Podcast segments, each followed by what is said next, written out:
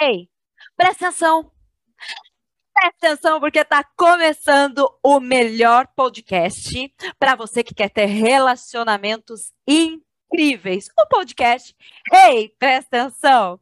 Então, se você quer desenvolver na sua vida relacionamentos incríveis, o podcast é esse aqui. Relacionamento de casal, relacionamento pais e filhos, relacionamento de amigos, relacionamento empresarial, relacionamento de colegas de trabalho. Esse é o podcast para você.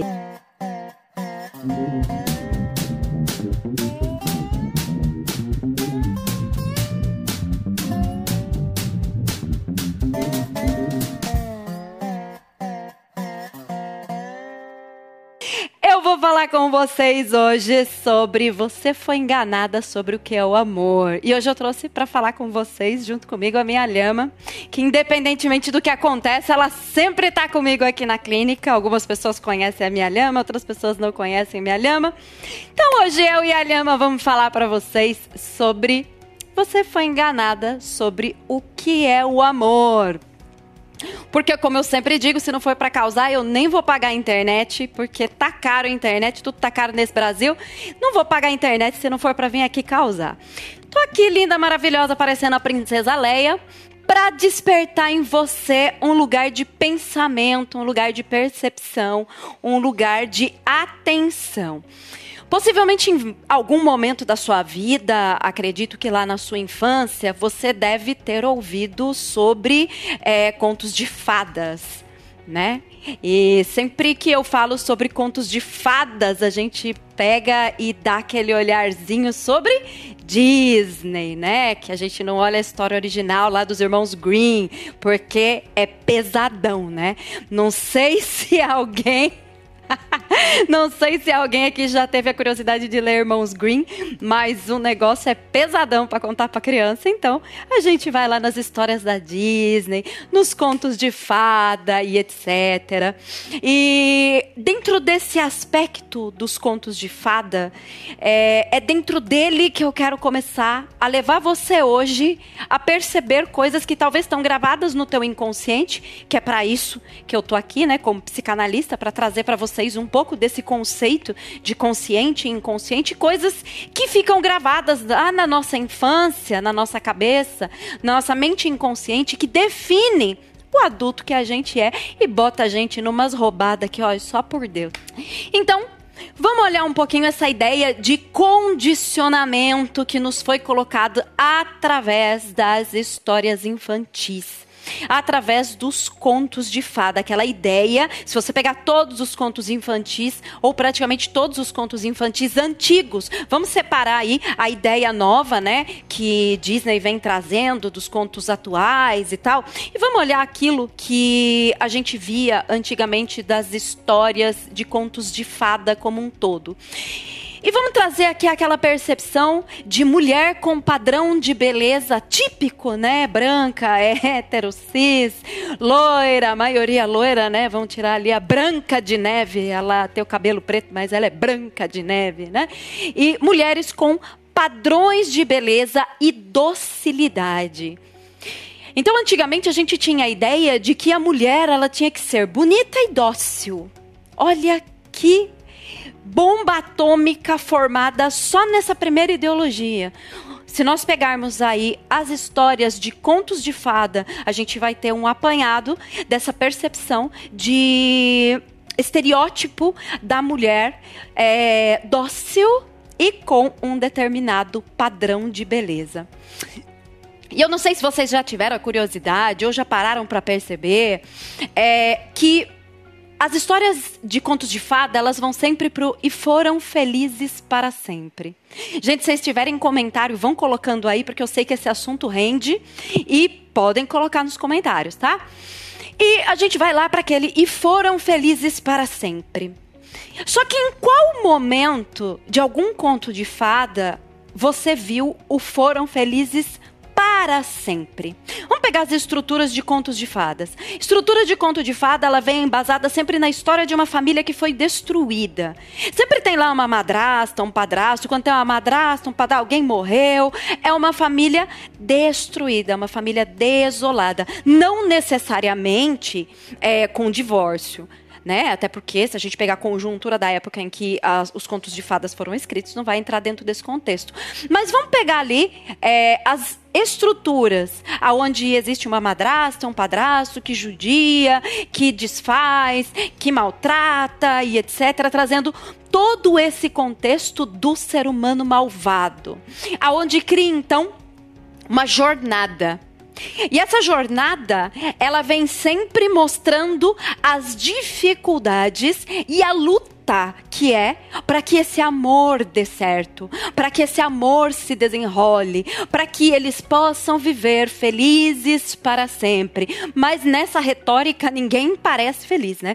É um sofrendo daqui, é outro sofrendo de lá. Se você pegar a conjuntura familiar, é uma droga, né? Branca de Neve teve que fugir de casa, ficar lá com os sete anões. A Bela adormecida que lava, lava, passa e cozinha, então ela não precisa de um marido, ela precisa do advogado, porque a mãe morreu a casa dela. Então, assim, tem todo um contexto dentro das histórias de contos de fada que cercaram a nossa psique. Isso entra na nossa mente. E como é que você acha que a sua infância regada de contos de fadas, não sei a sua, mas pelo menos a minha, foi regada de contos de fada? É, eu estava contando hoje até para uma paciente, na, na, na minha época, eu tinha uma eletrola com disquinhos pequenininhos, coloridos, que narravam as histórias de, de contos de fadas. E, interessantemente, eu nunca gostei do lado coitado da história. Eu sempre tentei entender o que, que acontece com aquele outro ser que é considerado malvado. Será que ele é malvado mesmo ou ele é incompreendido?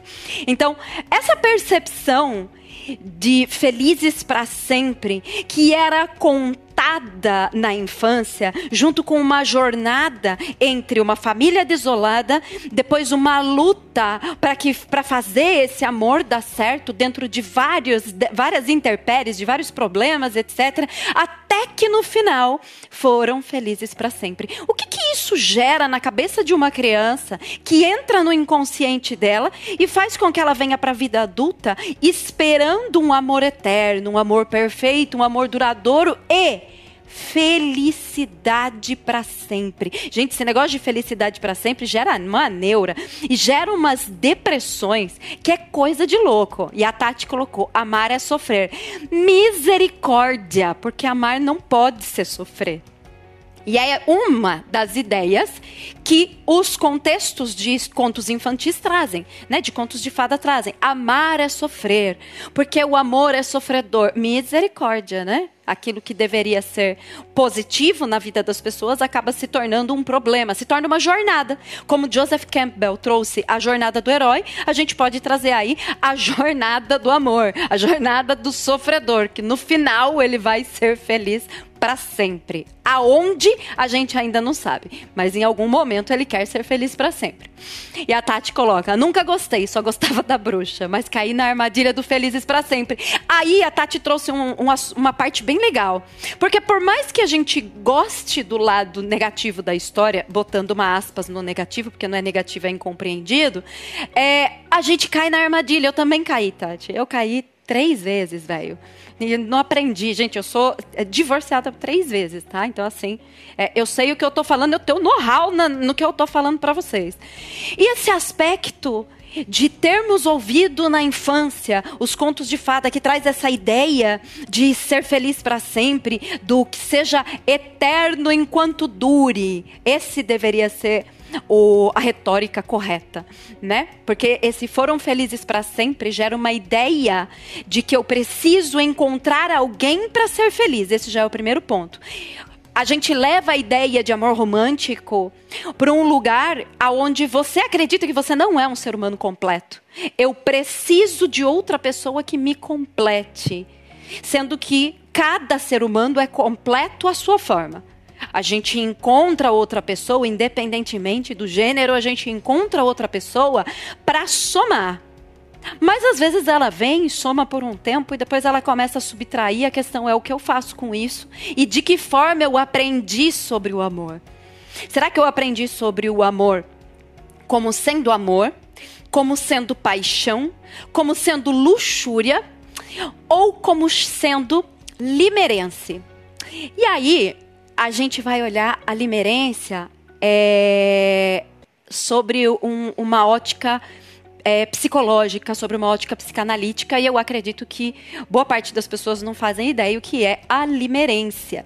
É, se alguém conhece, já ouviu essa terminologia, põe aí no chat, né? Eu sei o que é limerência. Porque limerência não é quem nasceu em Limeira, não, pra galera aqui do interior de São Paulo. Limerência não é quem nasceu em Limeira.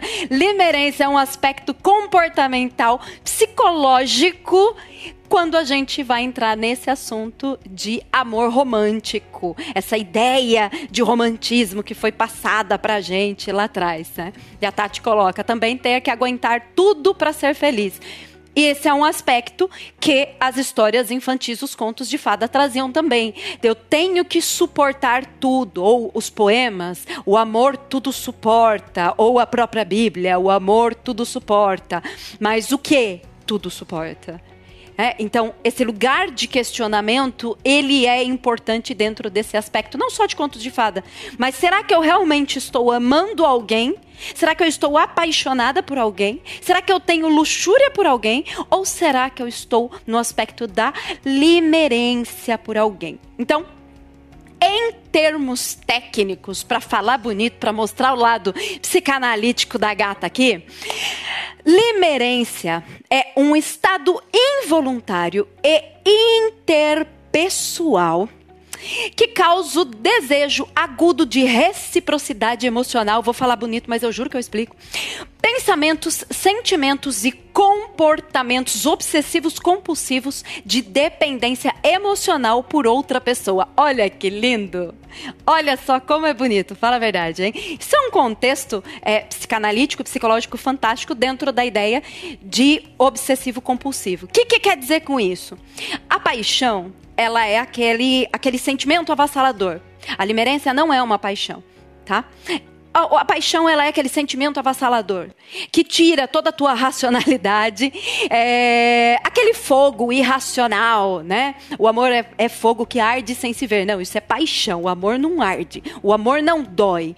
É, o amor não vai para esse lado filosófico, romântico que foi instituído e instaurado na nossa cabeça e que depois né, veio cimentando parede acima.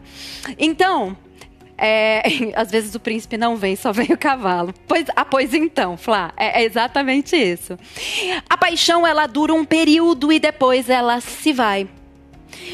O amor não. O amor ele faz com que você vá para análises. O amor ele te permite a racionalidade. Ele não vai tirar a tua racionalidade e fazer com que você não enxergue aquela criatura como ela é. Isso é a paixão. Isso é a projeção de Freud, que eu já falei aqui várias vezes, que está na última live aí, é, a última live que foi a última live do ano, também fala um pouco sobre projeção para quem quiser entender aí um, com um pouco mais de profundidade. O amor ele te permite fazer a análise análise sobre diferentes cenários daquela pessoa. Você consegue pensar com racionalidade, separar o que é bom do que é ruim, parar para perceber se isso tá legal ou não tá. O amor, ele não é o aspecto só emocional. O amor, ele é algo racional, onde você consegue sacar o que é carência e o que não é. Agora, e a limerência? Quem é a limerência? Se não é alguém que nasceu em Limeira, o que é a limerência? Diante de toda essa explicação psicológica que eu trouxe da limerência, a limerência nada mais é do que uma paixão avassaladora muito maior do que a própria paixão que a gente conhece, que a gente vive. Então, é aquele lugar da paixão que ela se torna um comportamento obsessivo compulsivo. Essa pessoa, ela vai de zero, é um paganizonda, ela vai de 0 a 100 em menos de 3, menos de 5 segundos. Então, essa pessoa, ela vai gerar padrões obsessivo compulsivo. Ela vai ter uma obsessão e uma compulsão sobre a outra pessoa, acreditando que a outra pessoa tem por responsabilidade fazer ela feliz. A limerência ela tem alguns padrões que causam, que geram a limerência na vida das pessoas. Então, não estou dizendo que todo mundo tem. E não é algo que necessariamente dura para sempre. Pode durar? Pode. Infelizmente pode durar. Pode durar pouco tempo? Pode também. É aquele lugar que gera sentimento de solidão por quê? Porque ele vem da carência afetiva a qual a pessoa não tratou, a qual a pessoa não está buscando lá uma terapia, não está buscando um treinamento, está buscando nada na vida dela. Então ela não consegue fechar ou sanar essa carência afetiva. Então ela gera sentimento de solidão. Ela gera uma idealização. É como uma representação mental daquilo que você faz do outro. Então, é a projeção de Freud. Aquilo que eu estou vendo na outra pessoa e que eu estou acreditando que aquilo que eu estou vendo é a verdade sobre ela. Então aquela pessoa para mim, num primeiro momento, ela é linda, maravilhosa, ela é brincalhona, ela responde rápido no WhatsApp, ela não tem Tinder, ela é gente boa pra caramba, ela ajuda os velhinhos a atravessar a rua. Ela, ó, tá na minha lista ali, no top 10, ela é a primeira. Porém, essa é a imagem que eu estou fazendo dessa pessoa, não necessariamente essa pessoa é dessa forma. Porém, quando você está no aspecto da limerência, você vai pegar toda essa imagem que você fez e vai levar isso como uma verdade, não se permitindo baixar a projeção e enxergar a pessoa como ela realmente é. Então, quando eu falo lá sobre projeção, dando uma pincelada rápida para quem está entrando agora, a projeção nada mais é do que aquilo que eu vejo no outro e que é meu, seja positivo ou seja negativo. E eu me apaixono pela pessoa porque, na verdade, o amor é narcísico. Eu me apaixono por aquilo que eu vi e que me pertence.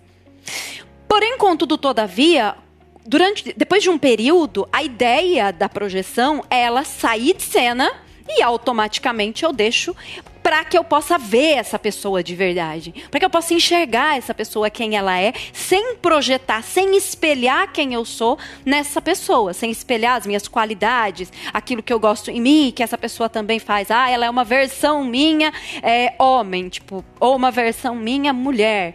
Isso já é a prova viva de que você está projetando coisas suas sobre aquela pessoa. Depois de um período, isso precisa baixar. Não baixou? Deu ruim no Paranauê? Limerência. Se tornou obsessivo compulsivo. Essa pessoa ela é assim, ela não pode mudar, ela tem que ser dessa forma porque ela é uma idealização.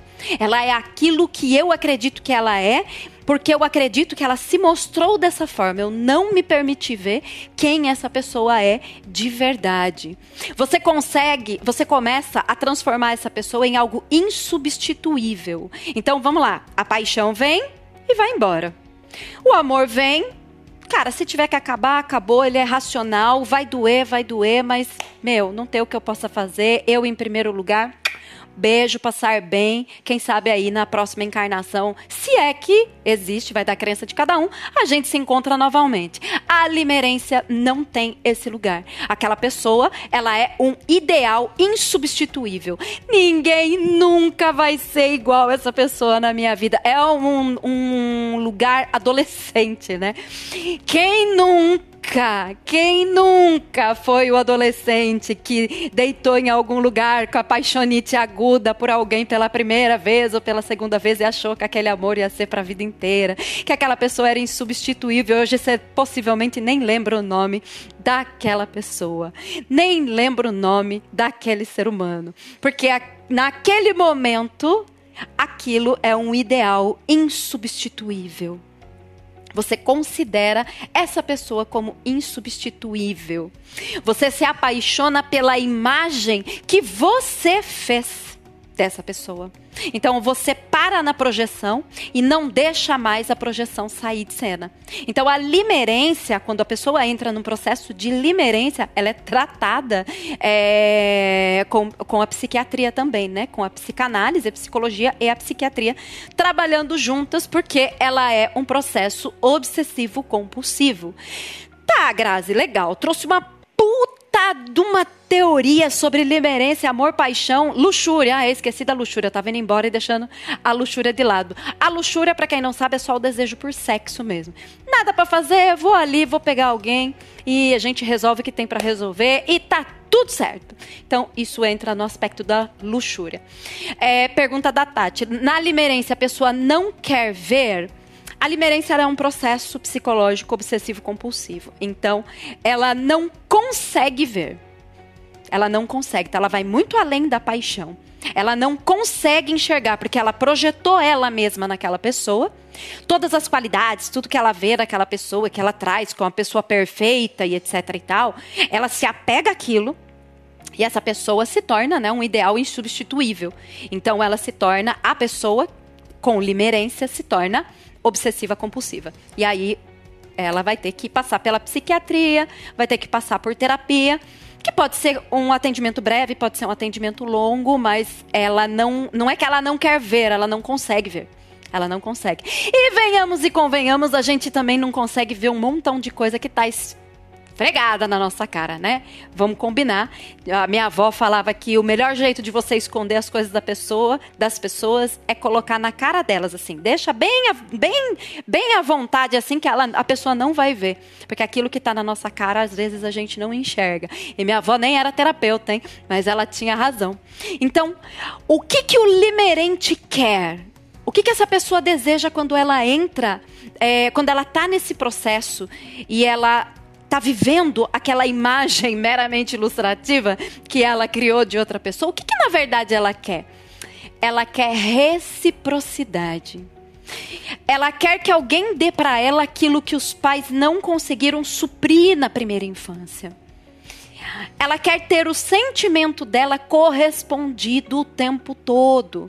Ela quer receber afeto, mas ela se contenta com migalhas afetivas, porque na infância ela recebeu migalhas afetivas, porque pai e mãe muitas vezes dá migalha afetiva sim, e às vezes é só o que eles têm para dar, e aí a gente, enquanto adulto, precisa trabalhar isso na nossa psique, fazendo, né, entender que se eles não tinham nada melhor para dar, eles deram o que eles tinham, mas isso é um processo longo, não necessariamente é um processo rápido.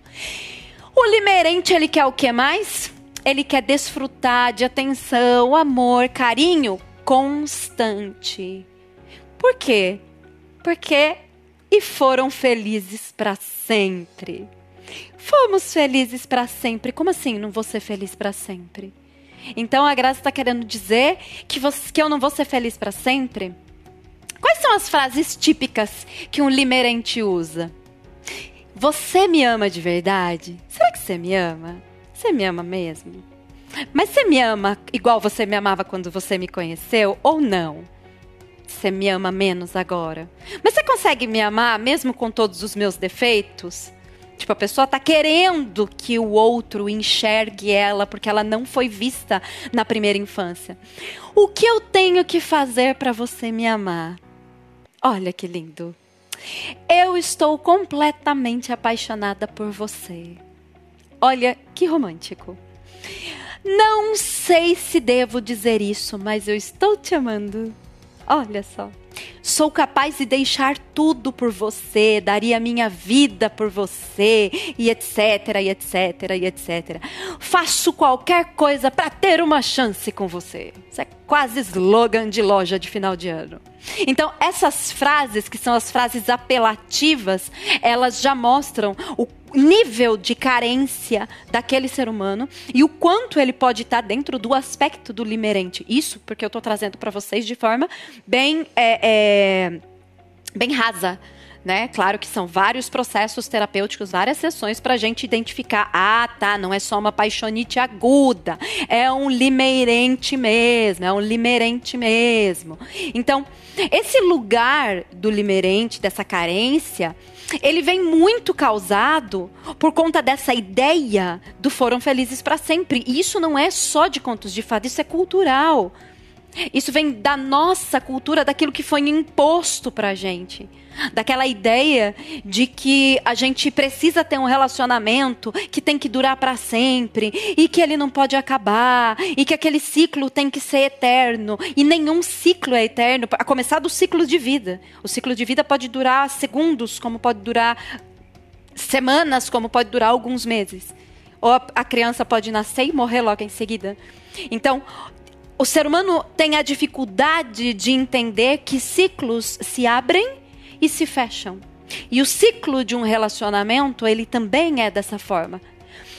Mas a gente foi enganado e ficou aqui com cara de lhama porque a gente acreditou na ideia de que o amor ele é romântico, de que somos felizes para sempre, de que a gente tem que sofrer muito para conseguir que o amor seja respeitado, que o amor seja eterno. E aí a gente entra em relacionamentos aonde aquela oscilação natural que vai ter num relacionamento, muitas vezes foge da naturalidade, porque a gente vai ter que sofrer por amor dentro dessa jornada dos contos de fadas. Eu ia indicar um livro para vocês que eu achei que estava aqui, mas não está é, eu acho que está emprestado. Ele chama Psicanálise nos Contos de Fadas. É um livro que eu gosto muito, porque ele traz, essa, ele traz esse estudo psicanalítico do que acontece com a nossa mente quando a gente oferece para as crianças os contos de fada. E um dia nós fomos crianças, eu não sei você, mas eu, ó em verde, amarelo, azul e branco. E aí a gente fica num relacionamento de merda, como diz a Tati aqui. E ela não tá errada, por conta da ideia de que a gente tem que ser forte, a gente tem que ceder por amor, é, a gente tem que sofrer por amor, que isso faz parte da jornada de qualquer conto de fada. Você pode pegar qualquer história de conto de fada que ela tem as oscilações, o momento em que eles se conhecem, depois os todos, o sofrimento, tudo que eles vão ter que lutar e batalhar para ficar juntos, etc, etc, etc. E no final foram felizes para sempre. E aí vem aonde você tem que prestar muita atenção. Porque aquela ideia de foram felizes para sempre, aí vocês lembram lá no começo da live que eu falei que as famílias dos contos de fadas, elas sempre são desestruturadas?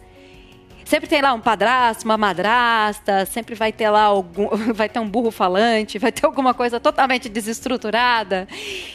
Se foram felizes para sempre, como está desestruturado? Então a ideia de ser feliz para sempre era ser feliz para sempre. E por que não foi feliz antes? E se os filhos repetem as histórias dos pais, e se alguém aqui não sabia disso, durma com isso, a gente repete as histórias dos pais em momentos e em âmbitos diferentes, mas a tendência nossa é essa. É, vai dar para ser feliz para frente, para sempre, uma vez que lá atrás as histórias estão desestruturadas? Acho que não, né? Acho inviável esse lugar de ser feliz para sempre. Quando a gente traz o conceito de ser feliz para sempre, a gente busca uma felicidade constante, como se a felicidade fosse uma constante.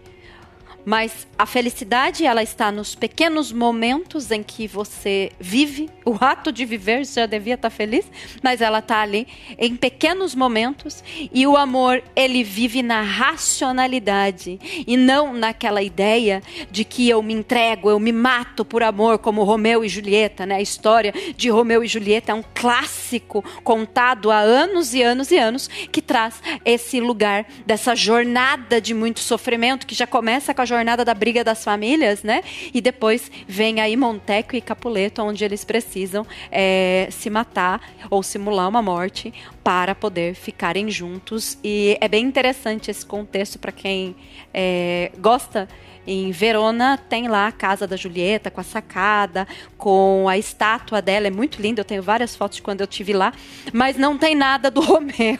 Romeu foi expulso de Verona, tá lá em algum lugar do lado de fora da cidade, mas não tá dentro das dependências da história da casa da Julieta. É uma história bem interessante, mas gente, eu só lamento informar que assim como eu, você também foi enganada quando o assunto é amor, porque foi vendido pra gente, vem sendo vendido pra gente culturalmente, historicamente, há milhares de anos, aí conceito aquela mulher padrão, dócil, que luta por amor, que faz tudo por amor, que daria sua vida por amor, e o homem é aquele ser ali, ou a outra pessoa é aquele ser ali né, que tá ali e, e vai suprir, vai prover e etc. Enquanto você vive o sofrimento e a dor de um amor romântico, você deixa a racionalidade de lado, correndo o risco de se tornar um obsessivo compulsivo,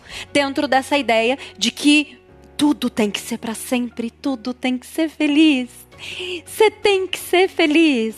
E essa positividade tóxica, ela também cansa, Ana. Ela cansa, porque é pesado ficar procurando uma felicidade eterna, um seja eterno, um vamos ser felizes para sempre, sendo que a gente às vezes não consegue manter a felicidade da hora que acorda até o horário de almoçar. Então, Vamos trabalhar aí esse lado da racionalidade. A minha lhama te convida a trabalhar esse lado da racionalidade para que você consiga separar o que é paixão, o que é luxúria, o que é amor, para não chegar nesse lugar da limerência. E se vocês tiverem dúvidas sobre esse assunto, depois, é, é, quem assistir essa live depois, ou depois você ficar pensando sobre isso, gerou uma dúvida, me bateu uma pergunta aqui, eu vou subir essa live, se Deus e o Instagram quiser, eu vou subir essa live nos stories pra galera assistir depois. E vou abrir uma caixinha perguntando se você ficou com alguma dúvida sobre o que é. O mais importante é você entender que limerense não é quem nasceu em Limeira. Esse já é o momento mais importante. Do resto, vem comigo que é sucesso. Para você aprender a separar o que é amor do que é paixão. O que é luxúria para você não se tornar um obsessivo compulsivo, amor. Então, dúvidas, vou abrir caixinha no Instagram pra gente falar mais sobre esse lugar de que você foi enganada e eu sinto muito ser eu a vir aqui para contar isso para você, mas às vezes a gente tem que ser portador de uma notícia. Gente, gratidão por você que esteve aqui nessa live. Gratidão para quem vai assistir essa live depois. Se você gostou, foi interessante para você, compartilha, salva para você lembrar disso depois. Como diz um mentor meu, salva isso para você se lembrar de nunca mais esquecer. Então, grande beijo para vocês e durmam com essa. Boa noite.